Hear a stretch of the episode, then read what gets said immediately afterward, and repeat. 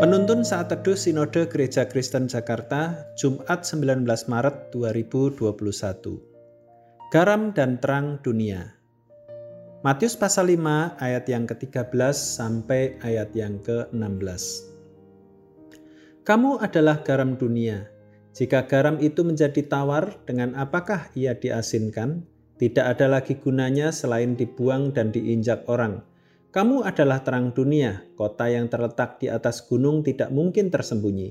Lagi pula, orang tidak menyalakan pelita lalu meletakkannya di bawah gantang, melainkan di atas kaki Dian sehingga menerangi semua orang di dalam rumah itu. Demikianlah hendaknya terangmu bercahaya di depan orang, supaya mereka melihat perbuatanmu yang baik dan memuliakan Bapamu yang di surga.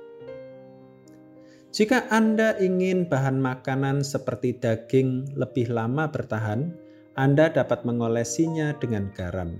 Garam dapat membuat daging tidak mudah busuk. Jika Anda sedang memasak makanan, Anda dapat menambahkan garam untuk menambah rasa dan kelezatan makanan. Jika Anda berada di tempat gelap gulita, Anda akan mencari penerangan dari lilin, senter agar dapat melihat dengan jelas. Terang memberi Anda kenyamanan. Garam dan terang memberikan dampak yang luar biasa bagi kehidupan manusia.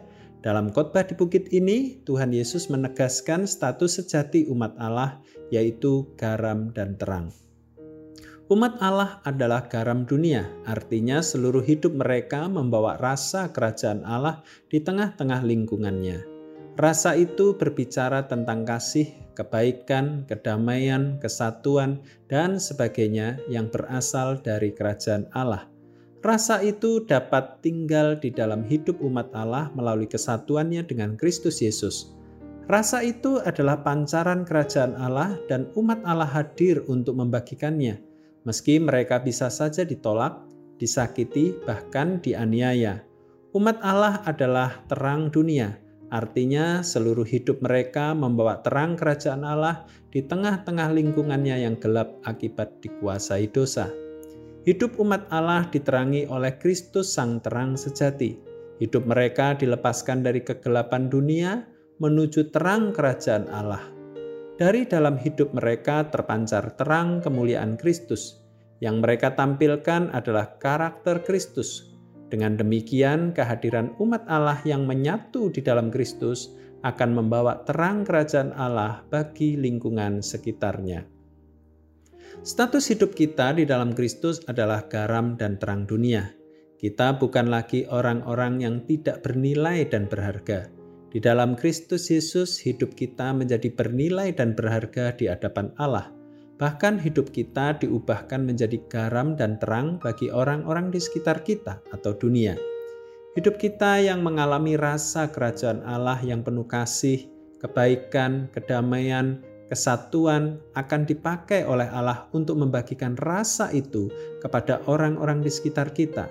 Demikian juga hidup kita yang menerima terang Kristus yang mengenyahkan kegelapan hidup kita yang lama akan dipakai oleh Allah untuk memancarkan terang itu kepada orang-orang di sekitar kita. Rasa kerajaan Allah sangat dibutuhkan oleh orang-orang yang sedang hambar hidupnya. Terang kerajaan Allah sangat dibutuhkan oleh orang-orang yang berada di dalam kegelapan dunia. Garam dan terang dunia adalah status sejati kita yang dianugerahkan oleh kerajaan Allah. Pertama-tama kita harus menikmati rasa dan terang kerajaan Allah sebelum membagikannya kepada orang-orang yang sedang hambar dan gelap hidupnya. Tuhan Yesus memberkati.